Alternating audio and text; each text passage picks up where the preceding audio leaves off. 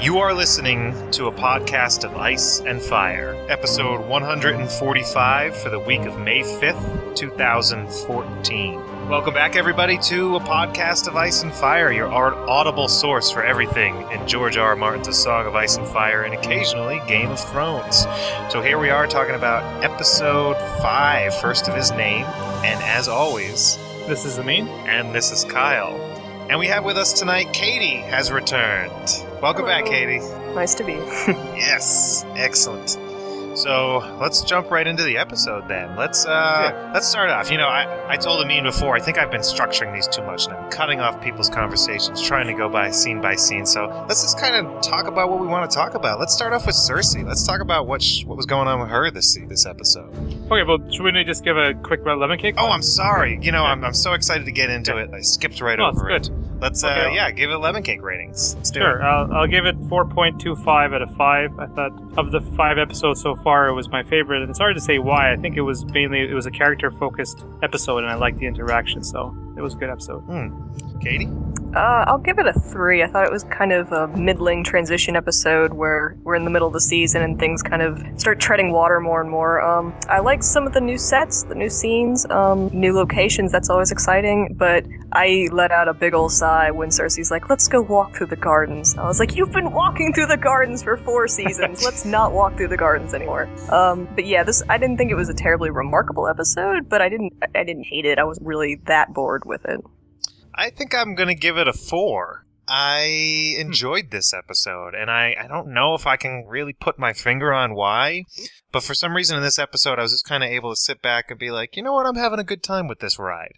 So I'm going to give it a four. So where was I? Cersei. Let's chat about Cersei. What was up with her this episode? Did she was acting all nice and stuff. Was it all just a ploy? That's one possibility, but I wonder if she's been so manic for the past season and a half. I wonder if they're pulling her back some before Tywin kicks it and then she just takes like the full plunge into crazy queen territory. Because other words, her other words, it would. I think a little too monotone, so I don't have a problem with her being like, okay, I'm going to bend rather than break for as long as I need to, and then her father's going to die, and the stress is going to amp back up, and then she's going to go right back to, into uh, angry Cersei.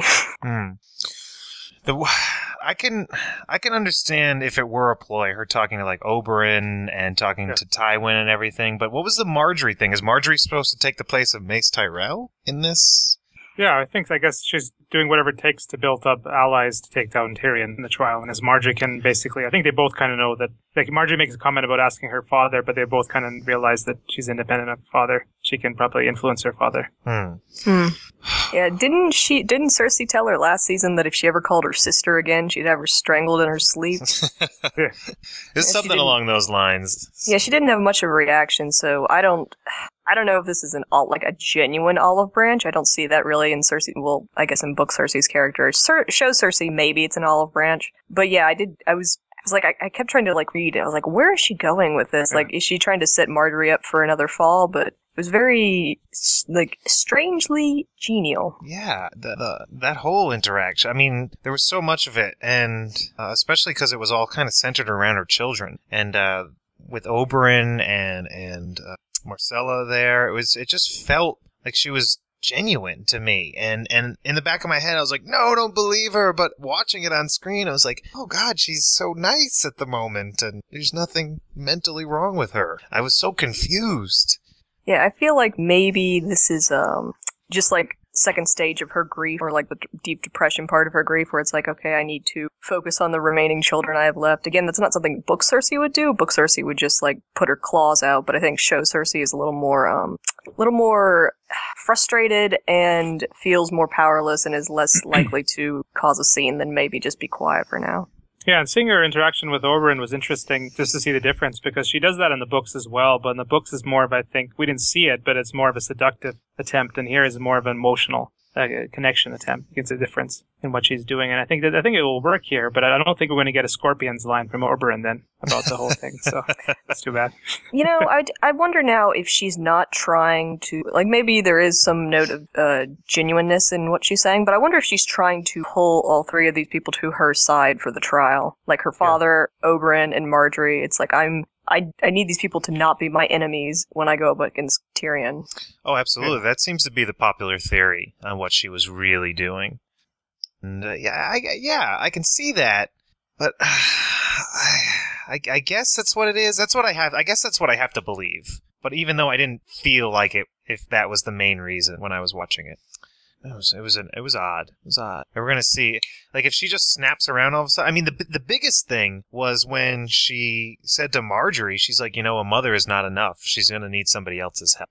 Yeah. And that's not really something you can kind of go back on like five minutes later. That was, uh, maybe it is. It just seemed like something like, you need to help do this. And if next week she's like, nope, I was lying. That's not true at all. It's just, ah, We shall see. yeah. What'd you guys think about the ship to Myrcella? Is it a secret ship? Did she, is this part of a Hmm. plan? Hmm. Or does she just want Marcel to have something from her? Uh, that's I did not think of that actually. Uh, I actually like that theory that she's trying to maybe like maybe she's going to smuggle somebody on the ship that sends it down, and then maybe try to smuggle Myrcella back from Dorne. I can Hmm. see that possibly Yeah. happening. Yeah, a lot of people seem to be talking that uh, it's going to send down and like the crew will will try to steal Myrcella or something. But I, I have a feeling Oberyn's going to go through that ship with a with a fine tooth comb, making sure that nothing of Cersei's is on that boat when it gets sent down. Um, that would be pretty stupid of him to just be like, "Oh yeah, well here's a map. Here's how you get to Sunspear. You can take whatever weapons or or anything you want. Like just go." Like, no, that's that's not going to be the case. Yeah, if he's smart, he'll change the crew before they ship out. Hmm. I mean, it's not something that they would show, but it's like that's what logically you would do. So I feel like it's nothing. I feel like it's just Cersei wanting to keep some sort of connection with her daughter. And uh, I was telling Amin before we we started, I was a li- I was a bit bummed that that we didn't get from Oberyn some exposition about Dorne and, and women's rights in Dorne, how they can be. And uh, it seemed like a perfect opportunity to bring that up and kind of have people go, "Ooh, this Dorne! I want to go check out this Dorne place. This sounds pretty interesting." Um, and Uh, I, I thought he kind of got that across when he's like, "We don't Yeah. hurt little girls in Dorne," which is a foolish line, and I thought Cersei called him on it nicely. You know, they hurt Well, little. said he said children, and then she said they heard girls, and then he said nothing. Like well, I felt like he kind of implied there is a difference Dorne compared to other places. I don't know. He, I think he kind of implied it too, but like, he didn't actually Well, say it out loud. Well, he implied it to us to us that already know it. But Yeah. someone just watching the show can, has no clue that women can rule there just by that line. But didn't you say somebody uh, told us on Twitter that it has been mentioned somewhere earlier? Yeah, uh, somebody uh, I don't know where it was, but said they think Tyrion mentioned it when they sent Myrcella off. I think he uh, Tyrion told Cersei or something that oh well the next ruler of Dorne is going to be a woman, so I mean Myrcella's going to be down Hmm. there with that. Hmm. Interesting. Interesting. What'd you We'll guys uh through Cersei we also got the story about uh the Lannisters being uh being a little poor, a little a little empty in the pockets these days. Is this canonical? Is this book canon? I don't think so. No, I think he, uh, Elio said it wasn't, but he mentioned that. Yeah, it's not canon. Linda sent out a uh, sent out a tweet. It was like, "Hey guys, guess what? The Lannisters are poor." Yeah, right. I think it makes for kind of I, I, I like this. Um, it makes the stakes a little higher, you know, for when Tywin kicks the bucket, and you know, the Iron Bank right now is just kind of like this phantom name that people keep dropping that doesn't have much meaning. But if it's like the Lannisters have no leverage against them whatsoever in terms of finances, I think that's a much more compelling way to drive uh, where Cersei is going and the Hmm. family. I didn't Hmm. bat an eye when they said this line because I thought we I thought we knew they were poor in the books as well. Just like you were confused, Katie. Like I was I was like, oh yeah, okay, they're poor. Yeah, that's how it is in the books. And when and when I went online afterwards and I was like, oh, I guess not in the No, books. they Or- have plenty of gold. or They actually we don't really know so uh, it seems to be an argument online people i guess we don't officially know if they still have money they're they're they haven't they haven't shown us their books lately so there may be a chance that they are indeed uh, running out of money. But I, I thought that when they were raiding West, they, I mean, Robb was trying to take over gold mines over there, so I think he would have noticed like that there there was no gold anywhere. Like when he was over there, I think somebody would have brought it up. that's true. That is true. Because they did take over a few mines didn't they They were they definitely saw them anyways. They were raiding all over that area, stealing livestock, taking stuff. I think they would have noticed. Like, why is there no gold anywhere? Huh. So why let's talk about the bank of Braavos like what what power do they have Mm, they I thought it was implied that, well, first of all, I really like the metaphor that he put up about, you know, you remove a stone, one fills it, that you can't placate or try to insinuate into their good graces. But as far as, like, why they're so fierce, I would assume that they have a, for, or at least they have a lot of sway over the Braavosi Navy, perhaps, or other navies. They could Hmm. probably hire a bunch of sellswords to do what they need to have done, or assassins. I mean, that's always possible. Hire a bunch of sorrowful. Oh yeah, the faceless men are there, so they can afford they can. Afford the faceless men. Uh, I don't think they've ever taken on quite a task of taking something as big as Westeros. But then again, Westeros is really beat up now. Like if it was a united Westeros, like even with all the gold, there would have been enough hard to get enough sell swords. But now, like they could probably get enough to cause Yeah. trouble. Yeah, I guess with a lot of money, you could just get just all the sellsword armies and all the faceless men, and then you'd have to just unstop horse. I guess that's Yeah. the case. But I, I guess that's what everybody's worried about. That would be their retribution is pretty much war upon whatever person doesn't pay them back. The Tyrells are not as powerful in, in the show than is in the books. Uh, Maybe that's why they're trying to give extra reason to be dependent on them because it's been established they have less men than the Lannisters. So, because I mean, they have a lot in the books. They're they're pretty powerful. Interesting. And and Cersei also doesn't bat an eye when uh, Loras has come up again. The marriage of Loras comes up. She's just It's like, really Yep. fascinating, like how Tywin, as soon as she bends to his will, he opens up to her about the fi- like the finances and the state of the family. Whereas that other scene, I think it was last season, when she's trying to tell him that you know she's the child that he should be favoring, he just completely stonewalls her. Whereas like as soon as she bows to her head to him, he's like, "All right, I'll, you're worthy of my attentions now. I will let you in on a little secret." hmm. Well, who else does he have these days? Yeah, I mean, he's Jaime's pretty not much the golden boy anymore. Yeah, and Tyrion's probably going to be dead soon, so she's like his only kid practically. uh, I think he's in a he's in a tough place. I think he's like, oh, Tommen's my hope. Tommen's the last guy I got left. Let's do this. yeah. Mm, crazy. So who next? Who do you guys want to talk about next? Can we go to the Vale? Yeah, let's do it. Let's do it. Let's let's literally go to the Vale along the to the Bloody Gate. What'd you guys think of that? That I thought that was really cool. I thought that whole walking down. I thought it was a really neat effect. It was very fantasy. I mean, there's no arguing that the the area is like the most stereotypical fantasy kind of place. Um, in the realm, especially the castle up on the hill and everything. Um, I guess there is. ar- I'm sure there's plenty of arguments about that. But um, um, did you guys notice how different it was than the first season? I don't even remember what. It, oh, you mean the castle? Yeah, Or- the castle. I actually just retweeted. So Yeah, the uh, I thought it was great when they walk in. Lysa, uh, Lysa, and Robin. They're sitting in the exact same place we left them in season one, so it's like they haven't moved since then. but yeah, this was exciting. I like uh, getting new scenes and going to places in this show, and that is a terrific set. I love the area. I mean, just that throne room in general, and it felt like a nice change of pace, um, which we really don't get that much. Uh, I guess maybe skipping a little ahead to like when Littlefinger and Lysa are smooching all over each other. I thought this was some of the best acting from Aidan Gillen that we've seen in a long time because there's just this flicker across his face when he realizes how big a liability she is when she starts gushing to him about Jon Arryn and how she poisoned him and he's just like there's this momentary discomfort across his face like ah, this is going to be a problem before he kisses her into silence. Oh my god, his face the entire time, he was just like, "Oh no, this ain't happening."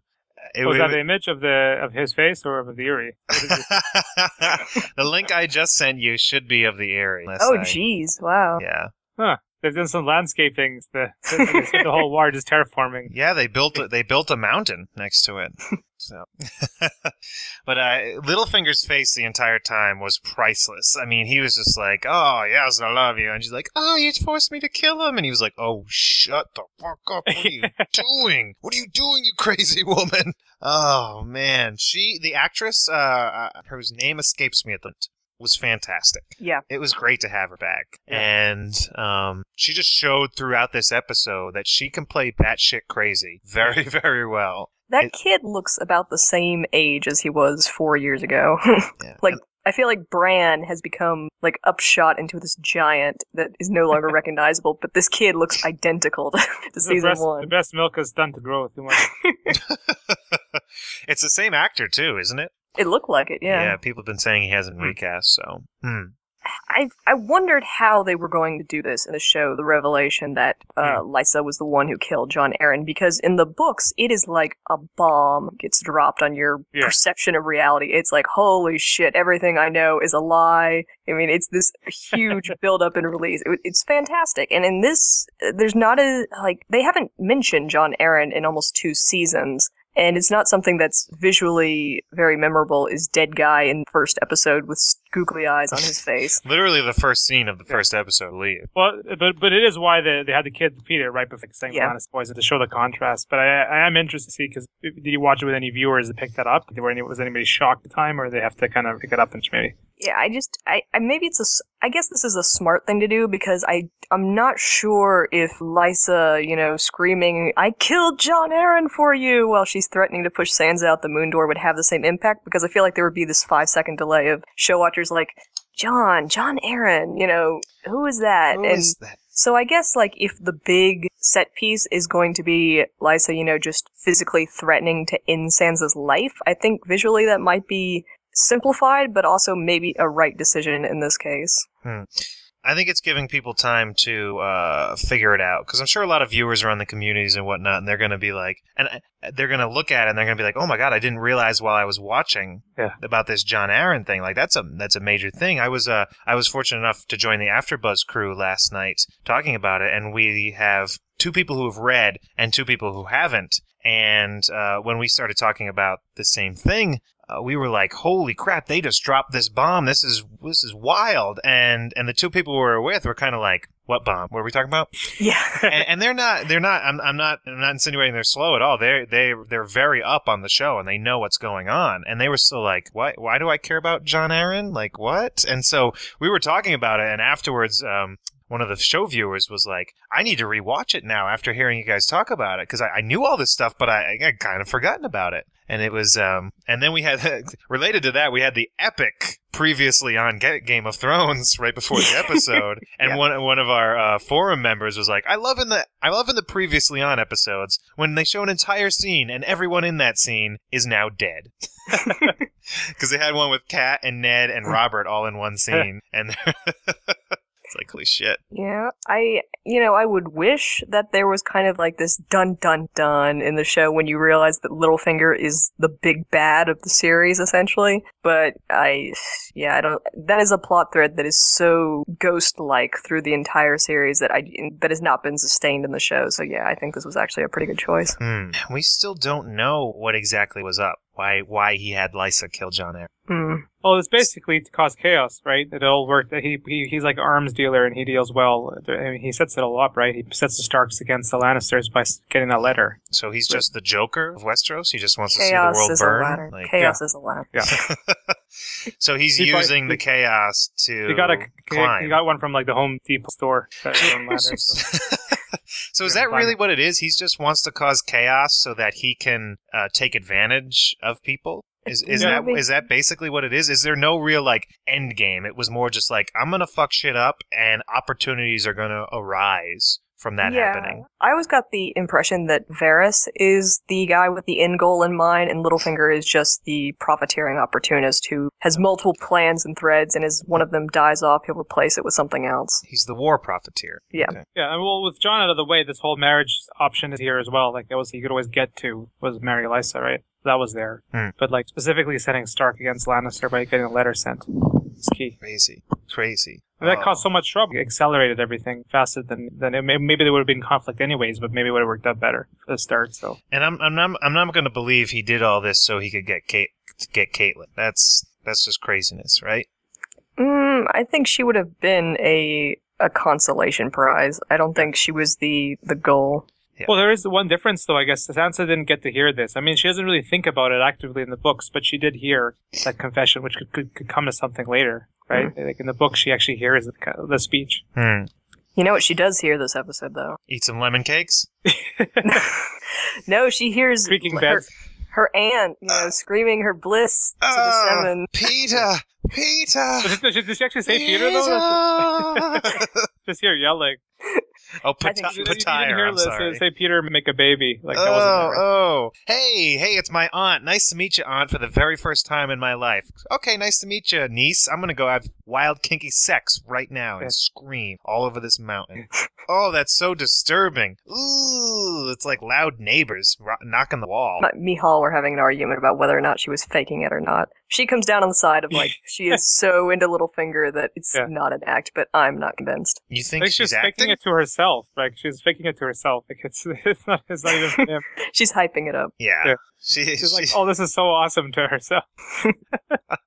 then again, I mean, Petyr is probably far more experienced than Jon, right? He has a lot. Well, this, yeah, Jon in the show. I mean, uh, excuse me, Littlefinger in the show probably has tons of experience. Right? Yeah. He knows what to do with that little finger.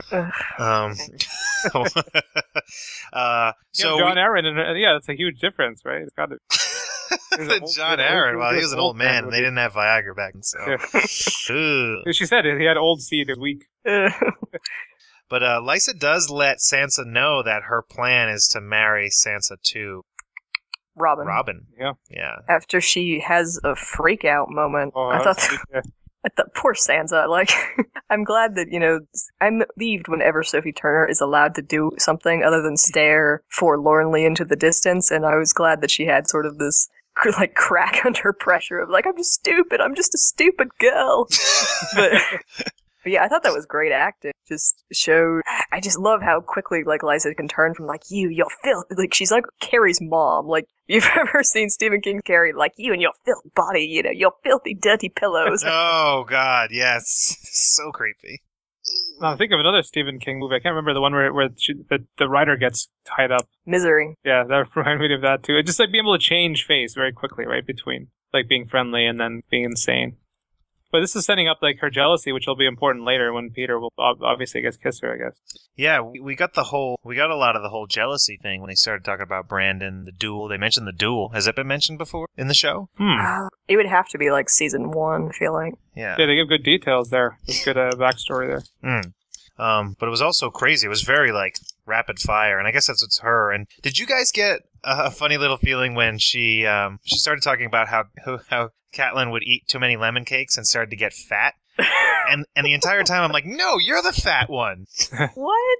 because in the books she's not she's not a thin girl in the books. Sansa? No, no, no. Um, Lysa. Oh, oh. Yeah, well, the And so the- actress is very. The writers were giving a little like kind of Oh, inside joke kind of. yeah, a weight jealousy, so a joke, an insider I, joke. in I- you know, I know. eh, I'm trying to think. Like, when the first change first happened, I was ambivalent about it, and even now, I, I don't think it's necessarily. I mean, first of all, the actress is doing great, but second, George, if he has any syndrome, eh, the closest would maybe be fat shame. Like in terms of characters, like he he he has that somewhat. So maybe it's a good idea that this character isn't also fat. Hmm. Like it might break out of that mold. He has fat shame? I mean, I feel like most of the fat characters are genuinely good people, or more likely to be good people. We should have like a couple, like line them up and compare them. Like I'm, I'm talking about his works in general, not just Ice and Fire. Some of his other works as well. Like he's always like some of the villains. He's just like their fat jowls quivered and like all this like, like and not necessarily a bad way. But like he he himself maybe did it as well. Like it was like a way to get ahead of the bullies. We speculated. I don't know. There might be something there. They should compare all the characters and see how many are on one side or the other. Hmm. see what comes out of it. Make a list of overweight characters and Yeah. good or bad. They they have the Manderleys, so they have the Jolly Manderleys. Oh, they're Sam. good. Thumbs up. Sam is always fat, and we're reminded he's always fat, but he's one of the genuinely the best people in the series. Yeah. Mace So Tyrell. it's- it, I'm I still think that he has a bit of it. It's not. It's not like a problematic thing, but eh, on the TV show, it might be taken the wrong way. I Mhm. think. Well, we had nice fat Walda a couple episodes ago. She was very pleasant. so how about Alayne being Littlefinger's niece instead of his daughter? Uh, whatever. It's not a relevant change, I guess. Yeah, it doesn't seem to make Yeah. that big of a difference at all. He's old enough to, to be there. Uh, yeah, I think it's it fits. I mean, and she's also really already jealous about his horrors or whatever. Like, I think that's probably the right way to go. oh yeah, she said she had a daughter with somebody else, even though she knows Yeah. it's a lie. Like I still feel like she'd It's freak still- out. And speaking of knowing lies, Robin is in on the Alayne secret. Yeah, that's why would they do that? That was foolish. I thought on all parts of the party. Like, don't trust the shrewish, mentally ill child with you know your life or death secret. Put him outside before you start talking about this. Hmm. But I feel like it's it's not that big a deal. It's just kind of a nitpicky thing, and to save on bl- extra blocking and exits and stuff, they just kind of told the secret right there.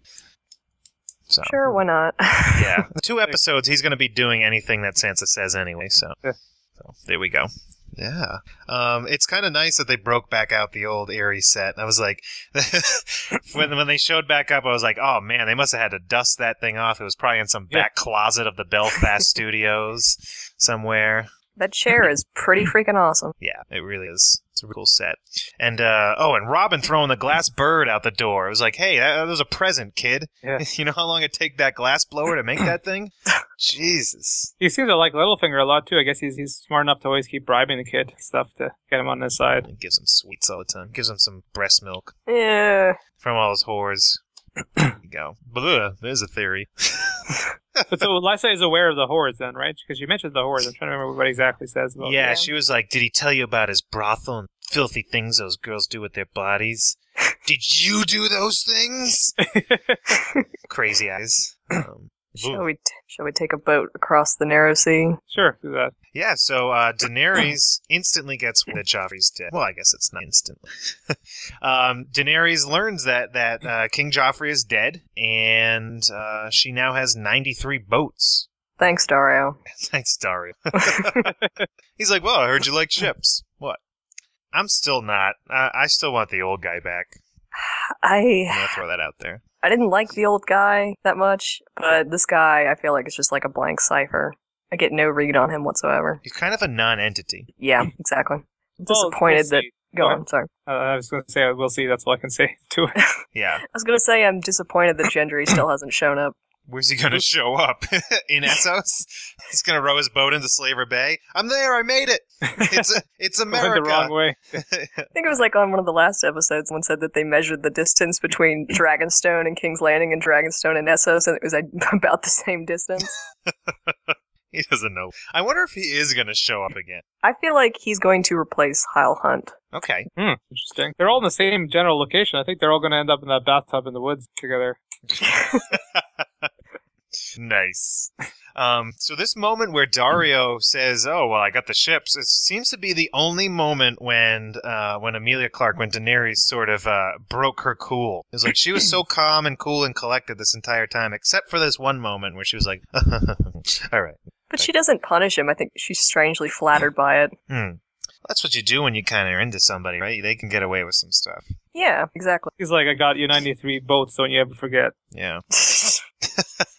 I think Barristan was kind of into the boats. He was like, "Let's do Yeah. this." Barristan said some stupid things episode. They will, He didn't they say will flock much. to the, he said they will flock to uh, the M- Milady's Yeah. crown or whatever. It's He like, believes in his own propaganda. Well, he's a But very. he also does loyal- that in the book. Kind of. He's good on the just like you know a straight up battle, but politics is not good. I think, I think he might be running, and with the things he's doing, might backfire on him later. Yeah, they're kind of giving him a few too many political lines. I feel. um, it seems like he should just be like, "Well, I'll fight your, I'll fight your battles. I'll do this. I'll protect you." But he's kind of taken more of an active role in the show. That's sort of turning me off a bit. Well, he ends I- up doing that later too, but uh, like he- he's forced to do it later with Dany disappearing. Yeah. So His hand is certainly forced, and and he and he doesn't want to. In books, Mm. you can see there's that turmoil. Yeah, he's like, true. "I'm not a ruler." He's like, "I'm just a, I'm just a guard. I'm just a sword." Um, but in this one, like it was like last episode when he gave that whole uh, "sometimes you should answer injustice with mercy." And I was like, "What, dude? What the, what are you doing?" I was like, "That's not your place." Well, I- I- he's he's seen so much Targaryen injustice that he probably wants to try to avoid Dany getting too cruel. Hmm. But I guess he also just wants to get back to Westeros. Like he can, ha- he knows what Westeros is. At least this is all foreign to him. Yeah, At least he knows that. doesn't like it there. But now, um, now things are starting to go bad there, which which I found interesting. It's all falling apart slowly. It's like Yunkai has gone back. Yeah, ahead. get comfortable. Get comfortable. This is where we're gonna be for a while. well, Daenerys finally gave that line. She's she's like, "I'm not going to sail to Westeros," Unpack your bags. and I feel like half the sh- half the show viewers were are like, "No, this is why I'm watching this show." Did they really react to that one? I don't. I, I feel like eh, show watchers for for seasons now have been like, "All right, yeah, yeah, yeah, whatever. When's Daenerys going to get to Westeros? That's why I'm Yeah. watching this show." And and now she just comes right out and she's like, "No, we're not going there anytime soon." Yeah, they know our Yeah. pain. It's a reflection of the of the, the way it was in the books as well, right? It's kind of the Hmm. same feeling came out, but the same acceptance might come as well. Do you think that's a smart move? Does she deserve respect for this move? I think respect. I mean, I think this whole.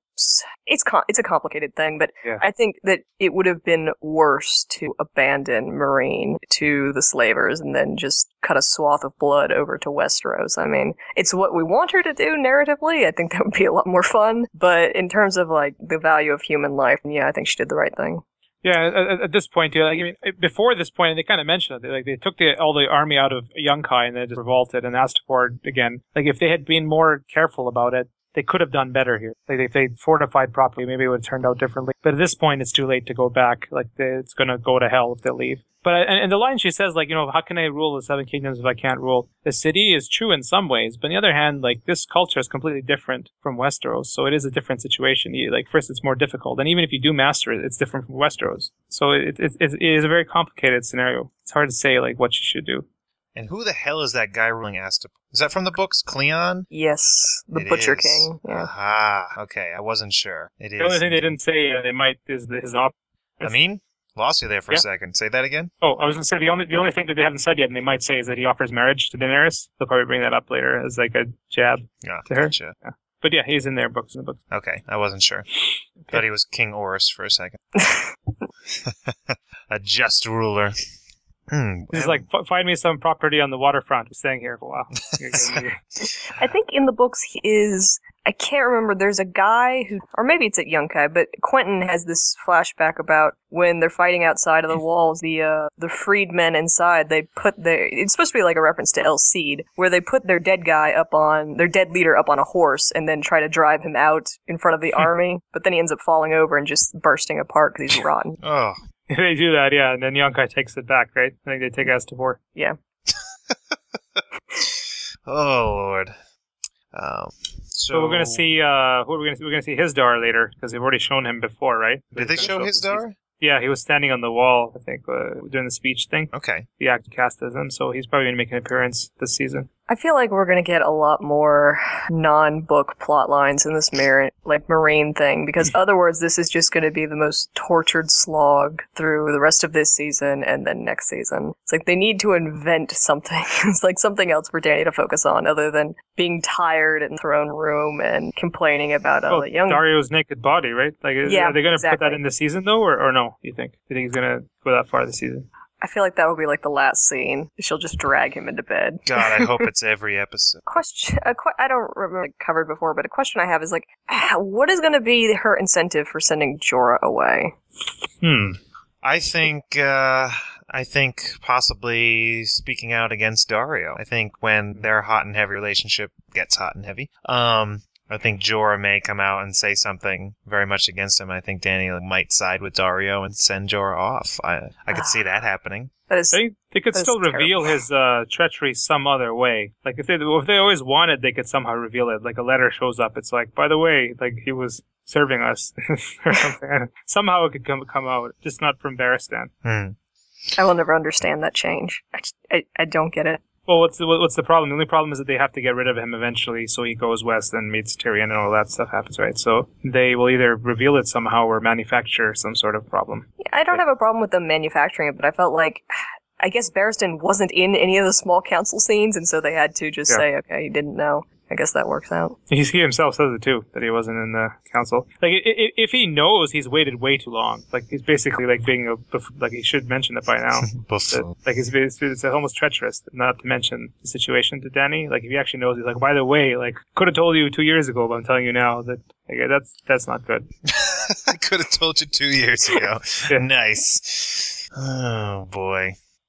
So let's talk about the Hound and Arya. yeah, Uh, Los Losai. I, Losai. Not mean, into it? They gotta kill a- time, basically. Exactly. I mean, it's a fun scene. I thought the acting was good. I like seeing, you know, Arya get like I was really tense during that scene. I was like, man, is she is she gonna give him his gut wound, and that's how the Hound is gonna leave the show? Is I thought that for a second too. I was He's like, like, this oops, I forgot to put that plate of that one armor. That's I actually I wonder if that's what they set up in this episode. Is that you know she tried to stab him, it didn't work, and I wonder if later he's gonna do something that makes her so mad that she just she stabs him, and but this time you know she drives a real sword into his gut. I feel like that's a, what they were trying to do. But yeah, this is otherwise this is like okay, more Hound and Arya on the road yelling at each other. Uh, I was less into it than the farmer scene last episode or Hmm. two episodes ago. I'm wondering if she actually thought she was going to penetrate his uh, his armor. Just I think so. The gap between the armor. There's a gap I can see. Yeah, because actually, we, there were there were discussions on our forum, and the type of the type of uh, suit I don't know the armor that he's wearing is it looks like it's just leather, but there's actually Hmm. uh, metal pieces sewn into leather. Little all those all those little leather pieces are actually little pouches, and there's actually metal inside of them. So it looks like it's just leather. And so I'm wondering if she didn't know that, and she really thought she was gonna gonna get him.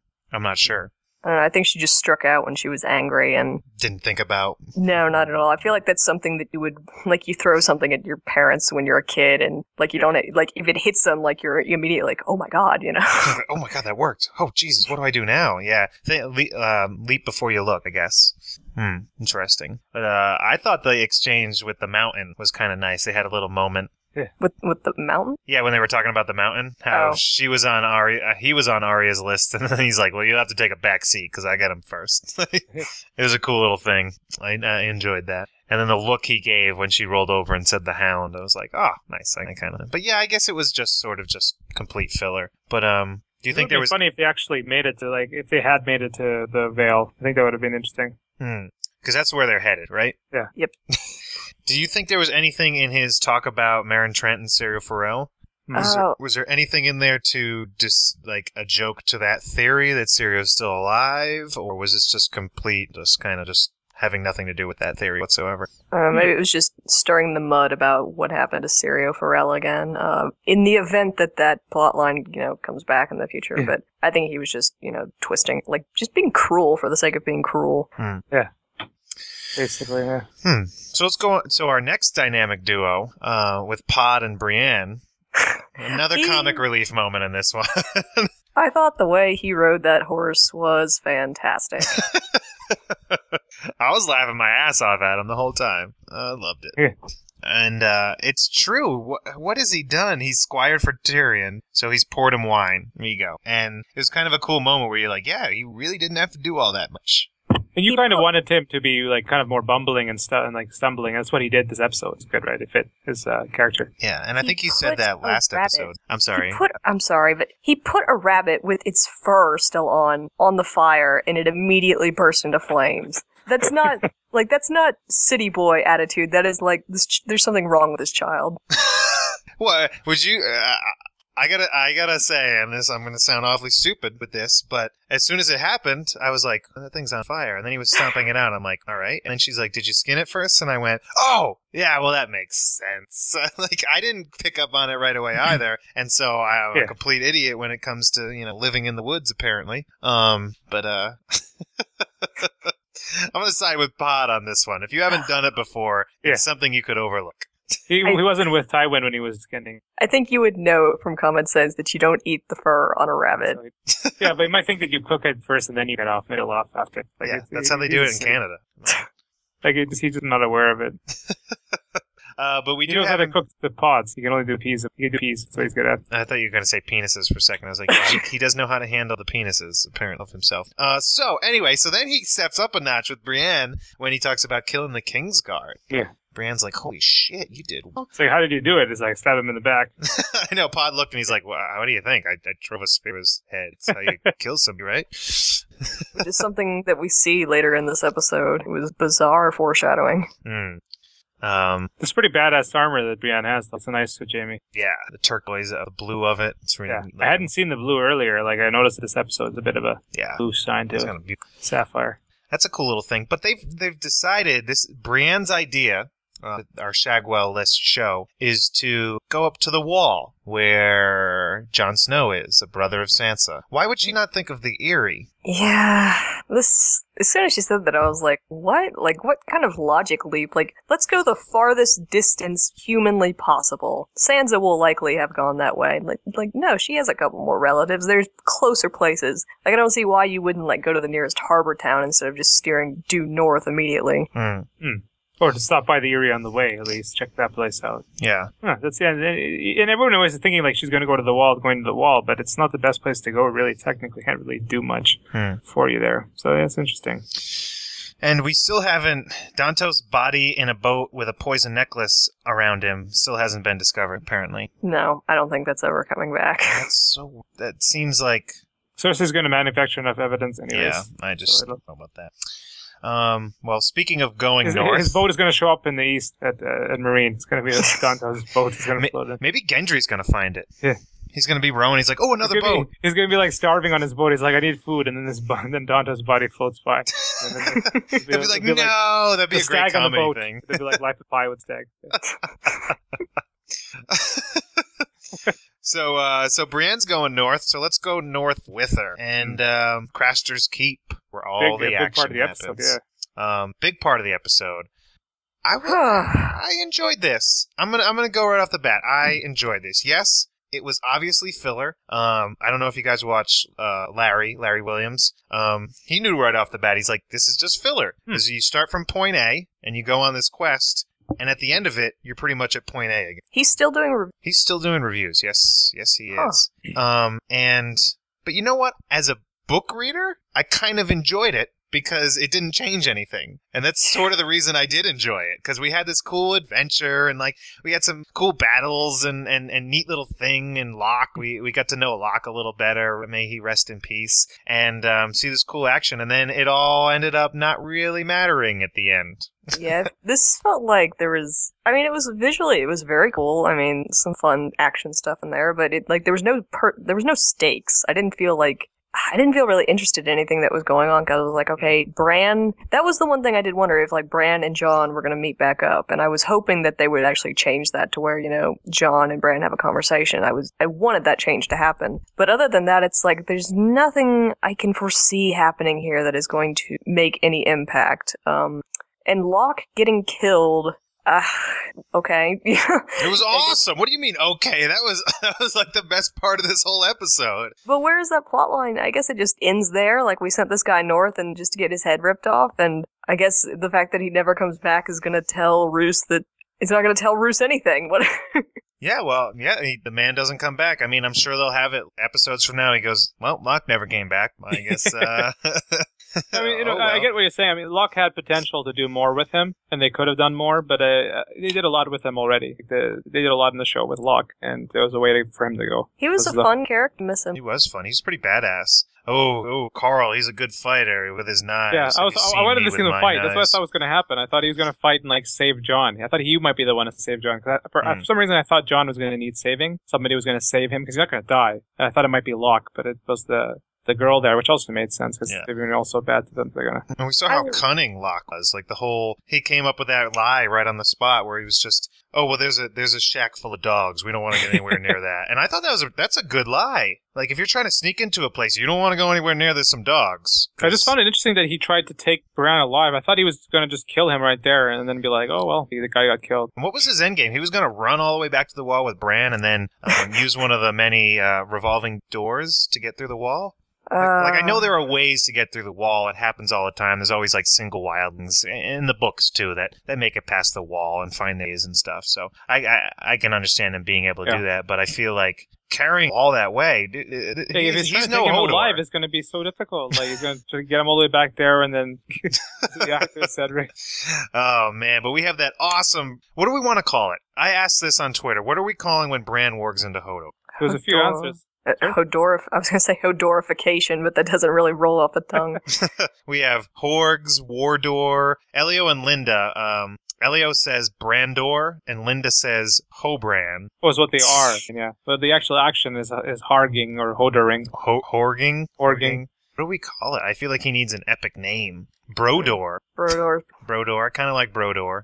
Brandor. Brand. I like that one. Brandor. It's pretty. It was pretty brutal the way he died too. Oof. Like- it was awesome. It was so in that moment where uh, where Hodor kind of wakes up and you know it's like after a drunken night in college. When how did this happen? Um, when he looks down at his hands and you can just tell he's kind of like no. Simple Mind's like no. This is pro-. in my in my brain that's like something horrific happened to him in a child and that's why he's a simpleton now. Yeah. So it, it it probably rekindled some sort of old thing in his brain where he saw the blood on his hands. He's like, no! And I felt so bad for him. I was like, oh no, Hodor, no! um, Every, I mean, Bran is just doing it to survive, but every time he goes into Hodor, I just, I, there's a part of me that just hates him when he does it. It's like, come on, man. it seems very selfish. But I, I, I, obviously, um, not in this point, he's trying to save himself and his friends and everything. yeah, it's and now he can only warg into Hodor's mind because Hodor doesn't have much of him, right? Right. He wouldn't be able Yeah. to warg into Jon or like the King or something. Oh, Not yet. That's something that could be possible. Because that's a crazy ass power if he can do that. Well, even Varamir thought he might have the chance to do that, and that was Varamir. Now, Bran, Bran's natural abilities are really high. Hmm. Yeah, when Varamir tried to do it, like the woman just completely, like physically, she just freaked out, and then I think killed herself, like ripped her own eyeballs out or something. Yeah, and he was also weak. Like, he was worried like that he's weak in his strength. Yeah, that's- What'd you guys think of Jojen and his uh, his prophecies and stuff going? That was really, I actually thought that was really cool, and I thought the like that was like Twin Peaks shit when he looks down and his hand is on fire, and it's just like, you'll know. Is that a big spoiler? Did we just get really spoiled? Nah. I thought it was Ah. initially, but then it's the uh, the whole place burned down. I don't So know if it's- that's true, Mister. I feel like Jojen and them are gonna burn to death at some. Well, I, I thought he didn't see himself turning into a pie or something. Like that's that's what he, he, he got eaten. He got eaten later, right? So it wasn't Wait, fire. what?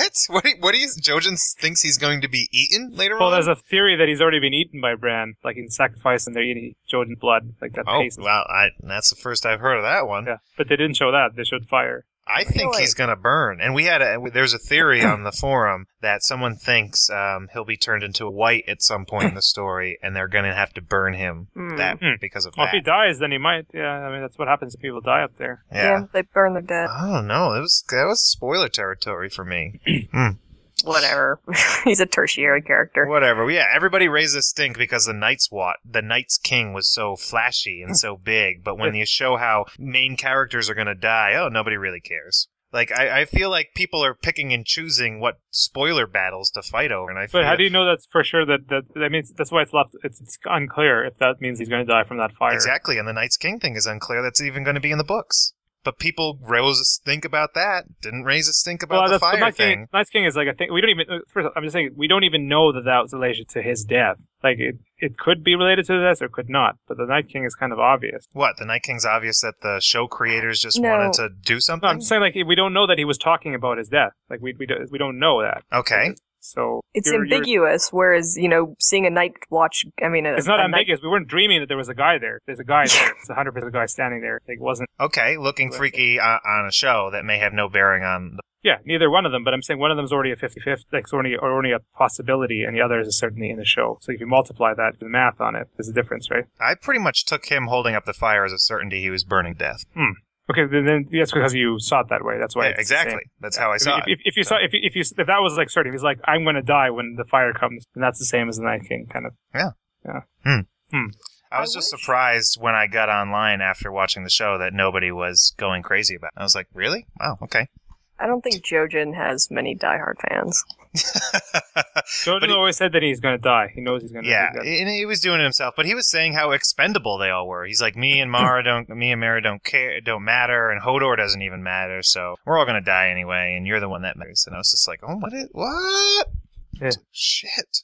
You know, the one the one thing I would have changed a little later in this whole Craster's Keep thing is when Jon is fighting uh Karl and he gets saved by that woman. Hmm. I like I wish they had let that woman have the finishing blow rather than like Jon have to turn around and save her by doing this really Yeah, awkward yeah, awkward green screen of a sword going to this guy's head. You mean the Gendry kill of Biter? Yeah. Yeah. It's like, you know, you, you put these women through enough, you know, let them have, let her kill that son of a bitch and then spit on his body, you know? I mean, she already. I mean, she did have the. She was the key point in that battle. Like, otherwise, Jon was done. Yeah. But uh, I guess you could have made it even. more. And I think that was a very eye-opening moment for Jon, where he's like, "Oh my god, my my my nice lordly sword training maybe isn't enough in this rough world." He's gonna. He's definitely gonna train even harder now, which is good. But the, the only thing I find, I, I thought it was a good fight. Like, it was good, but and I don't know. I don't know much about swordplay. To, to me, it seemed like the, the daggers the guy was using were a little short to, for both of them. Because usually, like, Yeah. you would be, it'd be one would be the parrying dagger, and then you'd have a one long sword. But it seemed like Jon could just like swing and just cut through the damn daggers. Like it, they're too they're too short to have two of them like that. Now, I felt the same way because when he's blocked, like he uses both the daggers to block Jon's sword, and it just looked awkward. I was like, you could conceivably use one dagger to block him and then slip the other between his ribs, you know, while, Exactly. while he's distracted. I thought the same thing too. I was like, the guy with two daggers should have won this battle like five minutes ago. I, I, so I think I think I thought it was the other way. I thought having two daggers is not good against a sword. You have one dagger and you have one longer, like a short sword. They, they were too short. That, but that's my limited. We need we need to ask like Yeah. somebody who's a sword fighter on Yeah. the show. We're just talking Well, I mean, Yeah. if, if Jon is swinging at him, that's one thing. But like when they get in close and he has, you know, Jon's Oh yeah, sword once he's pinned- there, yeah, yeah. when he's pinned, yeah. And how about um, was it Grenn who had like that that killer move right at the end when he walks out when Jon walks out of the place? He just kills that last guy.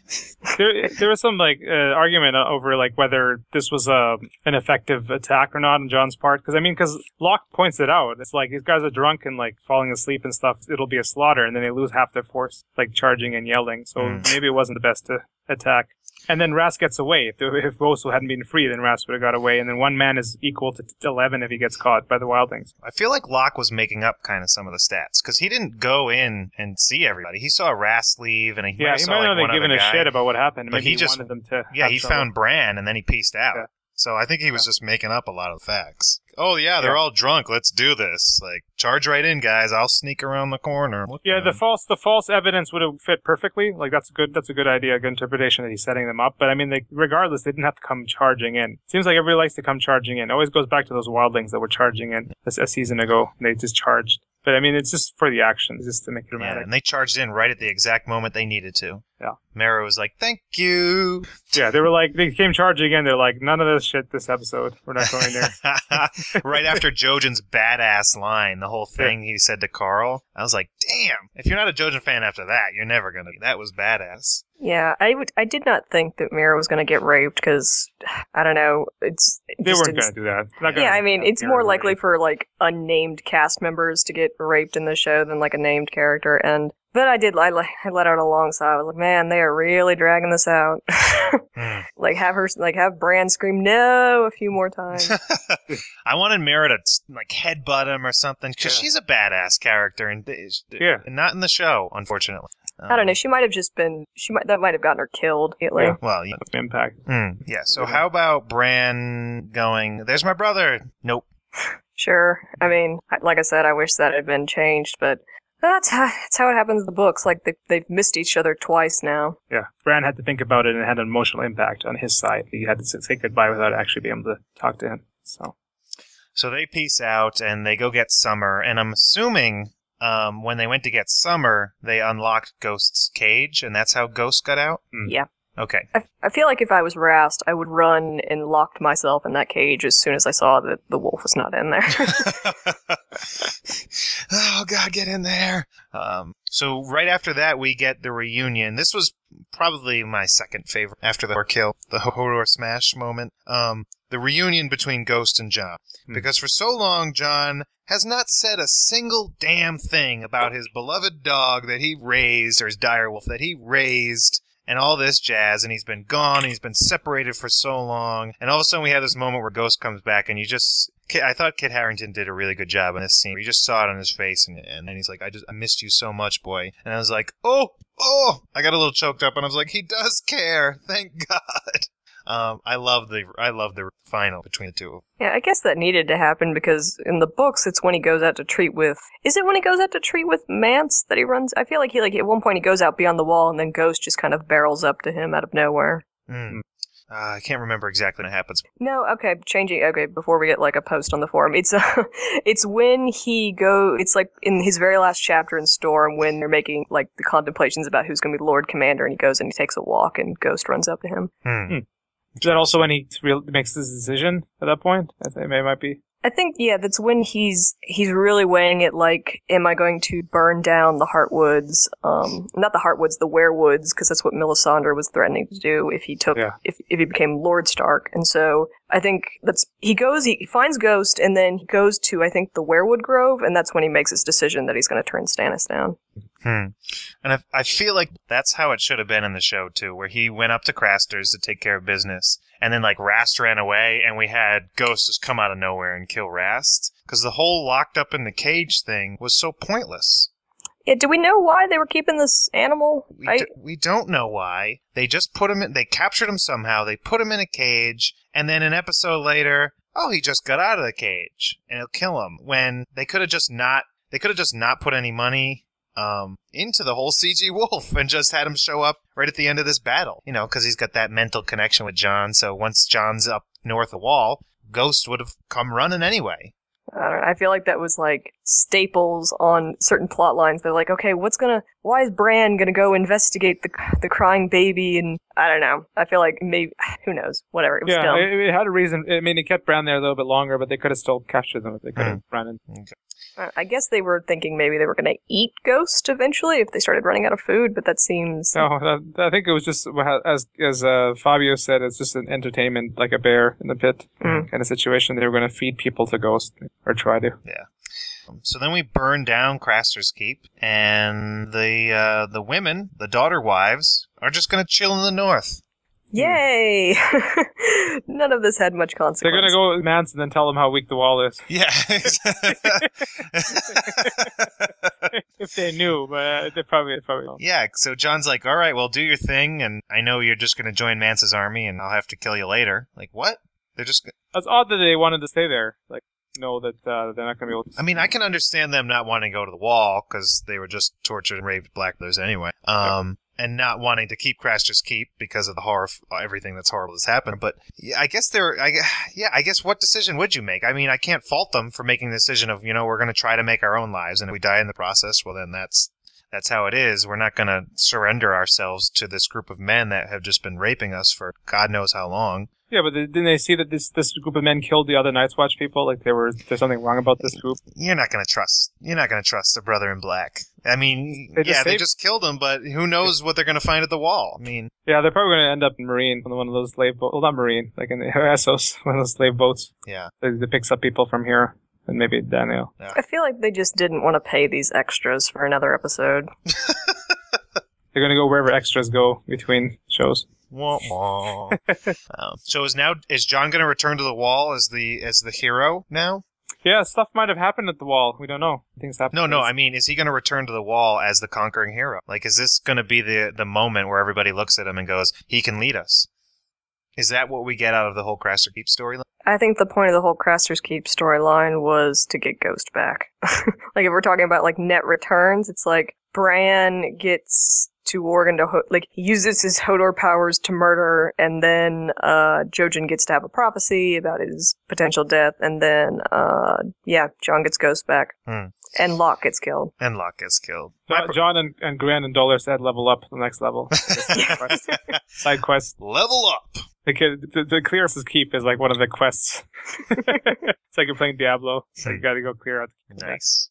So, is there anything else to talk about up there? No, that was the end of the episode. That's what happened. It was all right. It was just all right. I liked it. I had a good time this one. Yeah. Good stuff. Predictions? For next episode, Yeah. are we allowed to talk about the preview? Sure, I haven't seen it, but you can talk I about it. don't if see why not. Let's do it. Uh, it looks like the trial is next episode, which is gonna be awesome. Hopefully, At least the start of the trial, right? right? Probably last Actually, don't episodes. I don't remember what the pre-. Like what? I don't even remember anything else from the preview other than Tyrion walking down the aisle and then leaning in when he's about to potentially give his confession. We had that. We have uh, Yara and Ramsay. Yeah, that's what the hell are they doing there?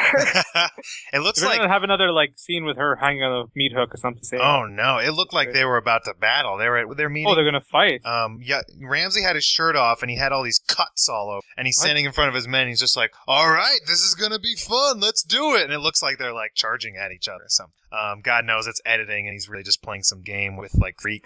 yeah. but um, yeah, it looks like Yara's in the fold. It looks like Stannis is going to arrive in Braavos next Yeah. week. Um, to talk directly to the Iron Bank, and so we'll get that gentleman probably from uh, Sherlock, that act from Sherlock, and uh, yeah, and then they they made it look like the small council was talking about Daenerys and her dragons. Yeah, but. God knows, you never know with the editing in these damn things. Yeah. Um, I I'm glad that we are getting Yara back. Um, I like that actress a lot. And she's great in that role. I'm glad that they've actually given her something to do. Nice. I think we can predict that the show is just going to get more and more uh, original storylines.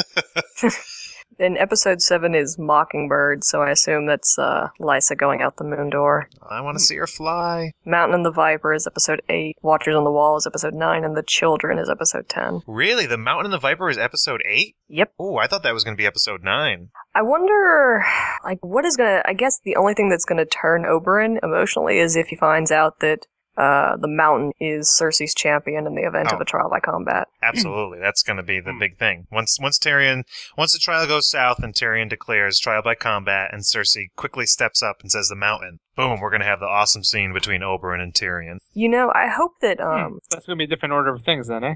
well, no, it's Isn't that how it happens in the books? Well, he was already Yeah. ready to be. No, in the books, like when when they say like all this stuff, he pops up and he's ready because they've already had the chat beforehand. Like it's already set up. They had the 'Cause ch- he had the chat about he told Tyrion he was going to be his champion before yeah, he Tyrion said like even uh, he, he's like he's telling you he's like I don't think I think you're going to be guilty, but I can still help you. And he's like, well, how can you help me? Only one judge. He's like, well, I can be your champion. So it's like it's before all of that, and then they're ready for it. Really? Oh, I thought it was Yeah. Yeah. interesting. so Hmm. that when yeah Tyrion demands trial by combat, Oberyn's there to stand up for him. Yeah. I really hope that we get that nice speech that Oberyn has when he's armoring up about um how Elia almost married uh Baelor Hightower, I think was his name. Baelor Breakfart. I mean Break wind. Yeah. oh, that's Yeah. right. I mean, it was a funny story, but it's also it's it's really painful. Um, just like how easily the fates, like how much depends on something so little. I don't think he's gonna. That's gonna be there. It's, it's one of those things that is not gonna Oh. oh, I don't know. They might retcon it later. Just They'll like put it into like the just- DVD DVD commentary or something. Hmm. They'll be like in our travels. Blah, blah, blah. Yeah, they might they might retcon it later, just like they retcon the seventy-seven course meal into Joffrey's wedding this episode. I missed that. yeah, Tywin Whatever the mentioned that to order of Cersei. He's like, Conversation is going to be interesting, or just just to see how Oberyn turns against the Lannisters because right now he's pretty cozy. he ain't cozy. Bullshit. He ain't cozy with him. Well, he's he, he's got his plans going, but I mean, like Tywin had promised him uh, a meeting with the Mountain, so either maybe that'll happen, it'll go sour, or he, or he won't, or like Yeah, Tywin did promise him the meeting with the Mountain. I hope they don't have Tywin declare um, the champ, the Mountain is the champion. But I could see the show doing that. I know they've got two episodes to figure this shit out. Hmm. Yeah. Cool. Very cool. Well, there we have it, guys. Our review of First of His Name, episode five of season four. Um, guess that's all we got. So thank you so much, Katie, for joining us today. Sure thing. Pleasure having you as always. And uh, thank you all for listening. Uh, make sure you keep up with us on Twitter at APOIAF, on Facebook, and on our forum. Thank you guys for listening, and we'll see you again next week. see you next time. Bye. We're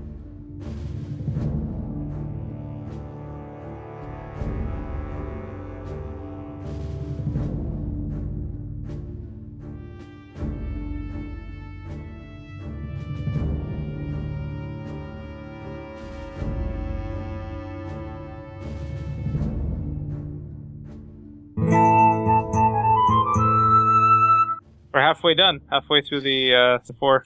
Woohoo. Please hold your excitement in check, Katie. I can't. I just feel like this is going to be the last good season. That's that is I think it's going to be the best season, but yeah, it could be the last like upward trend season. Next season is just going to like everything's made up. It's going to wild. I don't know. I, I I I get like I mean I still I enjoy the show, but I'm not like crazy. I'm like oh my god, it's Sunday. I want to see the show now. So like I, like it's getting close to the point where I could stop watching it next season. I feel that Plus- way too. Yeah, that's you just verbalized exactly what I feel. So be Kyle just Kyle. If that happens, it's just you can just go on the uh, VOK and do VOK episodes because you won't have to edit those. You I'll can come just, up with something. Yeah. Talking to myself. nice. So I have a question: Is Larry enjoying this new season? Because I thought he was going to quit doing the the watch-alongs or whatever. Um, I I didn't actually watch his review. I just heard people talking. Okay. So I skimmed some of them before lately, and uh, yeah, it seems like he's back into the show now. He's got back into the show, so we should we should have him on sometime to get things boiling. see where he's at. Get things boiling, huh? yeah, we get Get lots people comments. mad. Yeah. It's like we haven't had a lot of comments on our website for a while. Let's get him on there. Let's get. yeah. Guess we It's should- like that was the most comments ever. I think when we had on, that was on awesome. last. Awesome. Yeah. Cool. All right. Alrighty then. I guess we're gonna head out see if this recorded properly. All right. Sure. Yeah. Awesome. All right. Good night. Have a good night. Bye.